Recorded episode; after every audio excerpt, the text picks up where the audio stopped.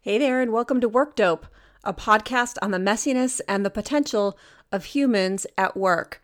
I'm Linda Stacy, and I'm a corporate sellout who likes to think of herself now as a corporate innovator. And I think that working in corporate America doesn't have to suck, even though it often does. By some statistics, up to 80% of the workforce is dissatisfied, unsatisfied, not engaged at work. And of course, more and more, we're expecting more and more out of work. We're expecting it to fill our needs for satisfaction, for being valued, for creating our identity. You know, where's the uh, where's the coming together in all of this? And with the pandemic and the Great Resignation, all of this has forced us to take a look at the quality of life and what culture really means right inside of companies and for people within organizations. I do always like to say that I think business and organizations and corporate, I think it's all cool. I think that building things and solving real world problems, um, it, it's a fantastic way for humans to create and to move forward. But of course, it's also ripe for problems.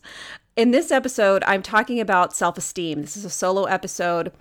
Um, everyone experiences waves, um, ups and downs, or on and off, basically, with self esteem. Sometimes we're feeling, you know, more than, sometimes we're feeling lesser than. All of this is part of the human experience, and it often shows up and messes us up at work, you know, whether it's just us dealing with our own levels of, um, you know, abilities, but also how we interact with other people and how other people are interacting with us. You know, what can we do? How can we mitigate? How can we free up some energy within all of this? In order to have more satisfaction, more freedom, more fun in the work that you do with your coworkers, with your clients and customers.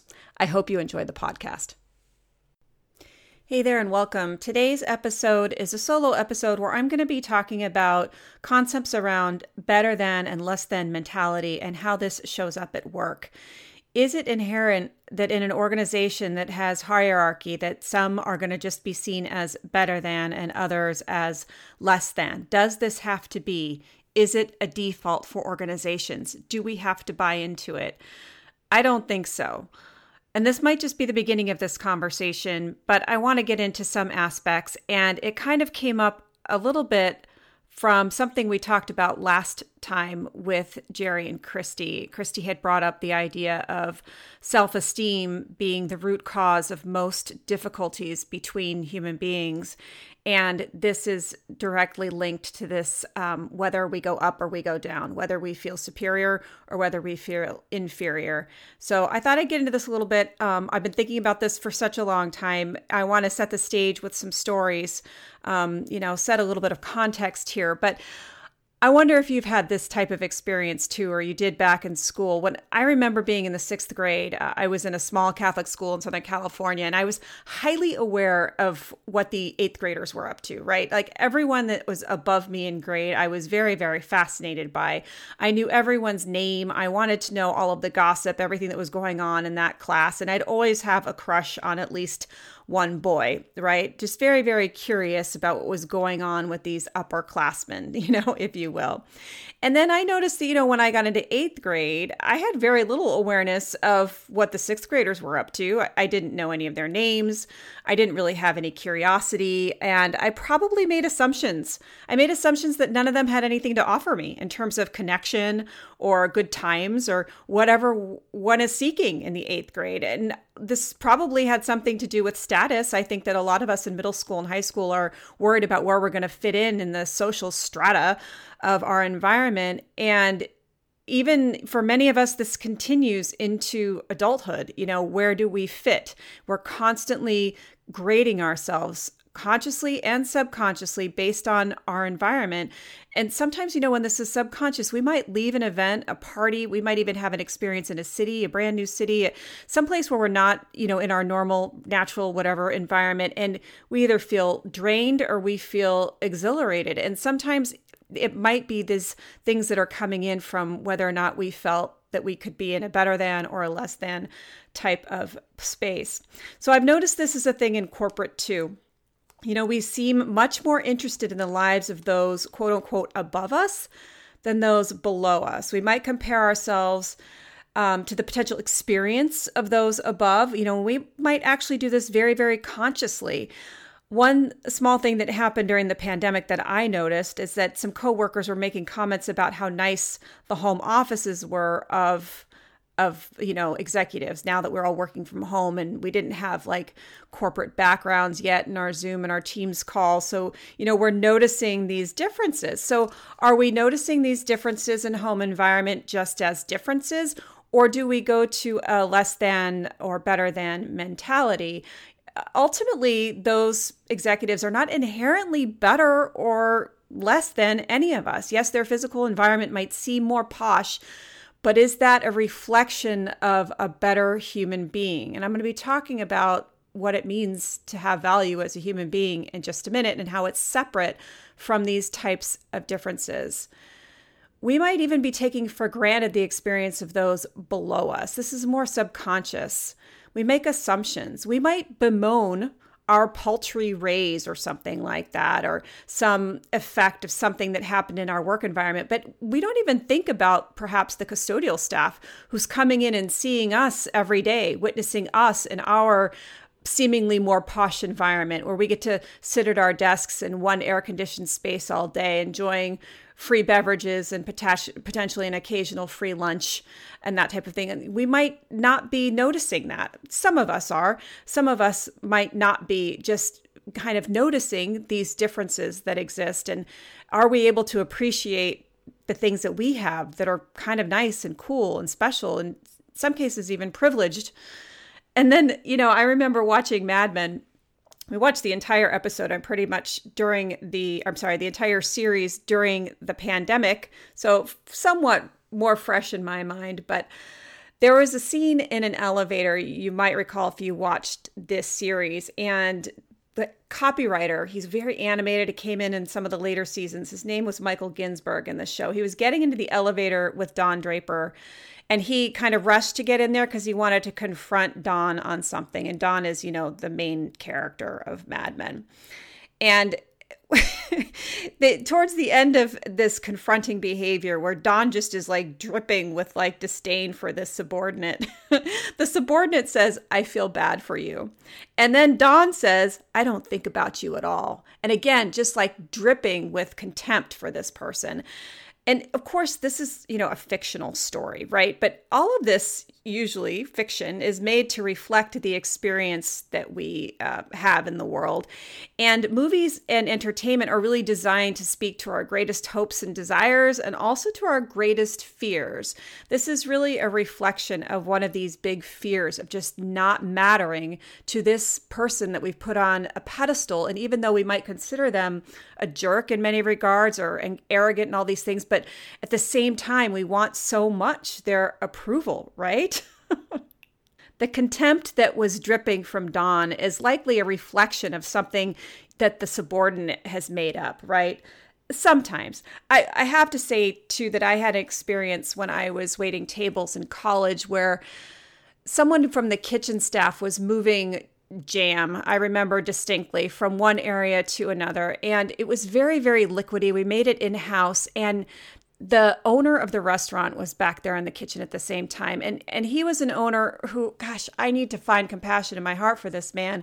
But he would just kind of like stand around and observe. And it to me felt like he was looking for things to go wrong. And this kitchen staff person dropped one of the containers in front of him and the jam because it was so liquidy just like spilled onto the floor. And i wanted to help this guy so badly. What a humiliating experience and you know to have to now clean it up. So i'm running to get rags you know dish towels whatever things to help to help him clean it up. And the owner is just looking at me and him with disdain and he says he says linda don't help him you know and i was just like oh my god you know what a dick and and like this poor human being who just dropped this thing in front of this man who's seen as you know the the rich one that owns the restaurant and is making his life miserable. It was just so like textbook storybook. I also had an experience of you know, I, have I wrote a book a few years ago, and someone from my regular job had moved on to a company where I have a friend working, and my friend told this person about the book, and his response was, you know, was it was it like a real book? And I don't think she really probed to ask what he meant by that. She kind of got his meaning, but it was like, does that mean, you know, it was it picked up by a real publisher? Was it self-published? Like what are the things about that? And like what was the need to kind of put this into a less than type of, you know, hierarchy or something like that? And a last story or a little excerpt that I recall that kind of exemplifies this type of thing.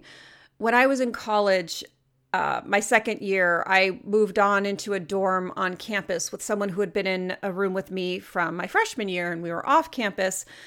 And we were making new friends and such. And one of the people that my friend, my roommate, made friends with, I, I didn't trust. I just had the sense that she was really capable of hurting me. She would joke sometimes, and there would be like microaggressions dropped in. And so I started to kind of hold back. And I know I was very withdrawn when I was around them.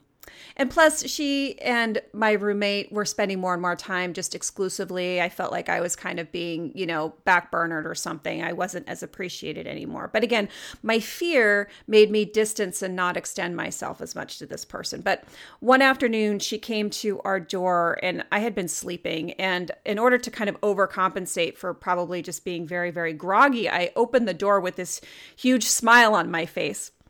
And her reaction to me was incredibly warm and accommodating. And it was like, it was really remarkable to me how my expression changed her expression. My come from changed the way that she interacted with me. There was a lot of lesson in that for me. You know, what stories were we making up about each other, right? How threatened was she of me? Like the same way I was feeling threatened by her taking my roommate's friendship from me in some way. And how helpful was it for her to see an opening in me instead of me being closed? And maybe there was a possibility of connection, right?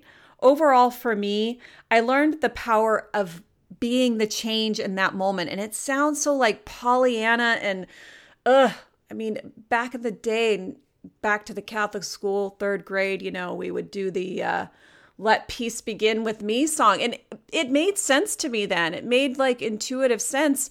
And i think it makes sense today in corporate that yes there are still these better than less than things happening all the time and it can come off in weird microaggressive ways. But if we're willing to put out that which we wish to receive i think we're going to get more of what we want to see and what we want to experience all of this is getting back to the idea of self esteem and what it is. As I mentioned in the last episode, Christy mentioned that all relationships problems pretty much are based in this, you know, in, in esteem issues and having a one up or one down type of mentality. And having one up, one down, you know, it leads to feeling worthless or feeling better than. And it doesn't really lend itself to healthy relationship. And I'd like to think that we can be working towards healthy relationship, whether we're at work or and we're in a primary relationship or with our families or whatever that is. So since then, and I talked to Jerry and Christy almost two weeks ago now, I've been looking a lot at the work that they've studied in their uh, their lives and the work of Terry Real and Pia Mellody and other concepts that I've known for a while because of other things that I've studied and you know we we all come into this world as valuable human beings. We're little babies full of potential, full of potential. And of course, at the same time we're at the mercy of the environment in which we land. We all come with weaknesses and we all come with strengths.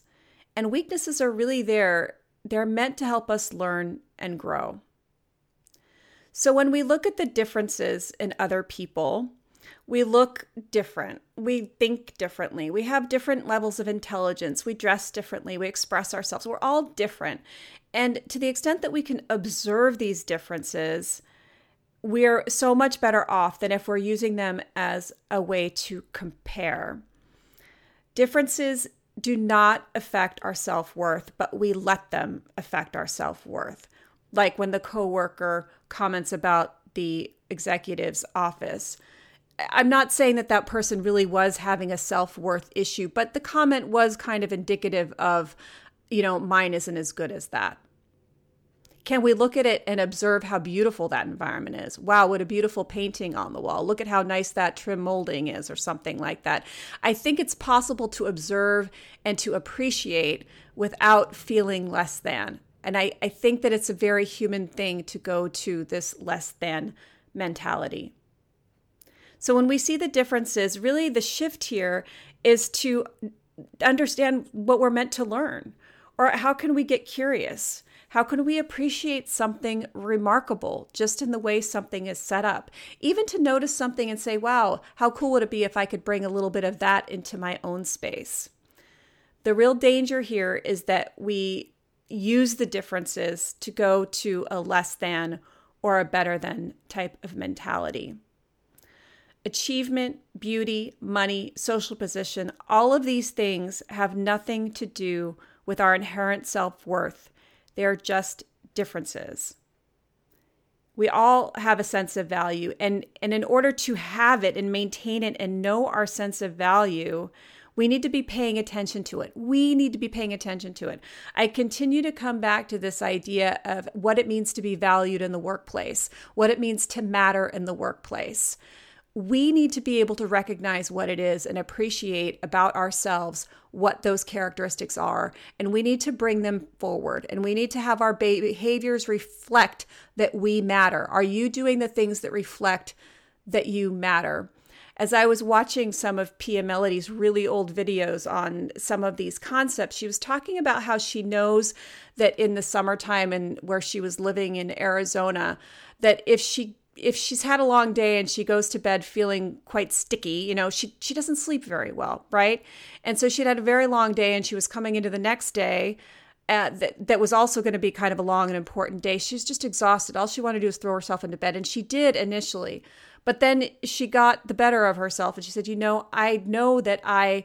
do much better if I've kind of cleaned up. So she took a short bath and went back to bed. And this is taking the action, doing the behavior that indicates to the world and to yourself that you matter. And this is what builds the self esteem and therefore keeps you from being reliant on people in your work environment that might not be able to to to give it to you or to demonstrate it to you maybe in the way that you hope that they could it's it's it's on us to reflect our value back to the world from the behavior that we are, are putting forth. Being caught up in this less than, better than mentality, it can be incredibly draining. I know I've lived it for so long. It can keep us from real joy and connection and play and even pleasure in one's work. And sometimes we're not even aware that we're doing this to ourselves. So, again, back to being valued and mattering in your work environment. This is one of the main topics behind, you know, Living Blueprints, the, the business that has led to this podcast. And it really struck a nerve. I know I did a video a few years ago on YouTube about this and and you know this idea of mattering. And the truth is that you as a human have value by default and that your behavior is best going to reflect your mattering in the world. Another concept that Pia put forth in one of her videos was that self-esteem it's it's not a, an issue of increasing or decreasing one's self-esteem. She describes it as you're either in it or you're not in it. So from moment to moment you're either valuing yourself or you're not valuing yourself. It's also important to note, as she does, and she refers to another author, and as she's talking about this, that occasionally feeling uncertain about your value is completely normal. That's the part of us being human beings. And so we're going to feel occasionally uncertain about our value. And I think this is where it gets complicated in the workplace because, you know, I hear people so often that they want to be valued in the workplace but you know we're relying on employers to understand and, and to compensate for for just what is humanity. It's our humanity to question our value and to be in and out of this self-esteem is a totally normal fluctuation. The good news is that we can get better at being aware and having it at being in good self esteem, at being in the mentality of I have value. Again, we're all going to fluctuate on this, but we can get better at noticing and recognizing. We can learn to appreciate things in our environment. We can look to continue to do the things that indicate to the world that we matter. Noticing a mistake, you know, you're noticing it because you're human having warm regard for yourself with your flaws there, you know, we are perfectly imperfect. That is self esteem. So again, your own behavior is going to reflect your mattering. And this is really, it's interesting that it's come full circle with this and what Living Blueprints initially was set, setting out to do with productivity and getting your, you know, your kind of your shit together, your life in order. And how are you going to create disciplines and practices that reinforce that you matter? a lot of this I've talked about so many times before. You know, are you doing some kind of preview at the beginning of your week? Are you getting yourself set up for success? Are you, you know, having your your clothes ready, your physical environment ready? Are you bio ready? Are you having meals that make you feel good in your environment ready for you? Are you taking care of yourself? The third episode that I did, um, it was published on May 16th, 2022, How to Keep Your Shit Together at Work from Avoiding Hangry to Managing Procrastination. You've got this, had a bunch of tips in it, but also my book, Optimized You, covers nine different ways to kind of stay on top of things in a very distracted world. If you want a copy of that book, I will send you an e copy. It's also on Amazon, but if you want it, email me linda at workdopepod.com, linda at workdopepod.com, and I will send you a copy of my book, Optimized You. You know, have you taken some time in your own head space at the beginning of a day? Have you taken some time for whatever it is, a short walk? Um, just, just previewing. Think, how do you want your data unfold? You know, are you going to be passive about it? Are you going to let kind of whatever whims of, you know, the email gods throw at you? Or are you going to be intentional about how you organize and respond to things and the different projects that you have going on and create mini roadmaps for yourself for the day? Even and be conscious of the fact that, yeah, it's probably going to get sidetracked by other things that come up, but that's what makes me value in my organization. You know, some automated AI thing isn't going to be able to navigate the fact that, you know, oops, there was a change or oops, there was a last minute meeting. That's the nature of business. How are you going to mentally prepare for that?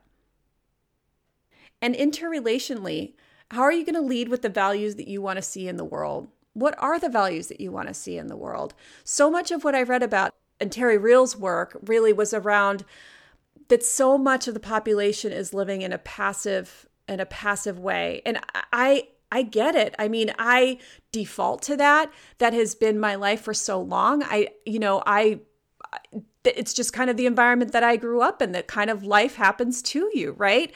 Until you learn that it doesn't have to. And that, yes, there are things that are out of your control, but we always have the, you know, the things that we do control, which are our actions, our reactions, and our mindset.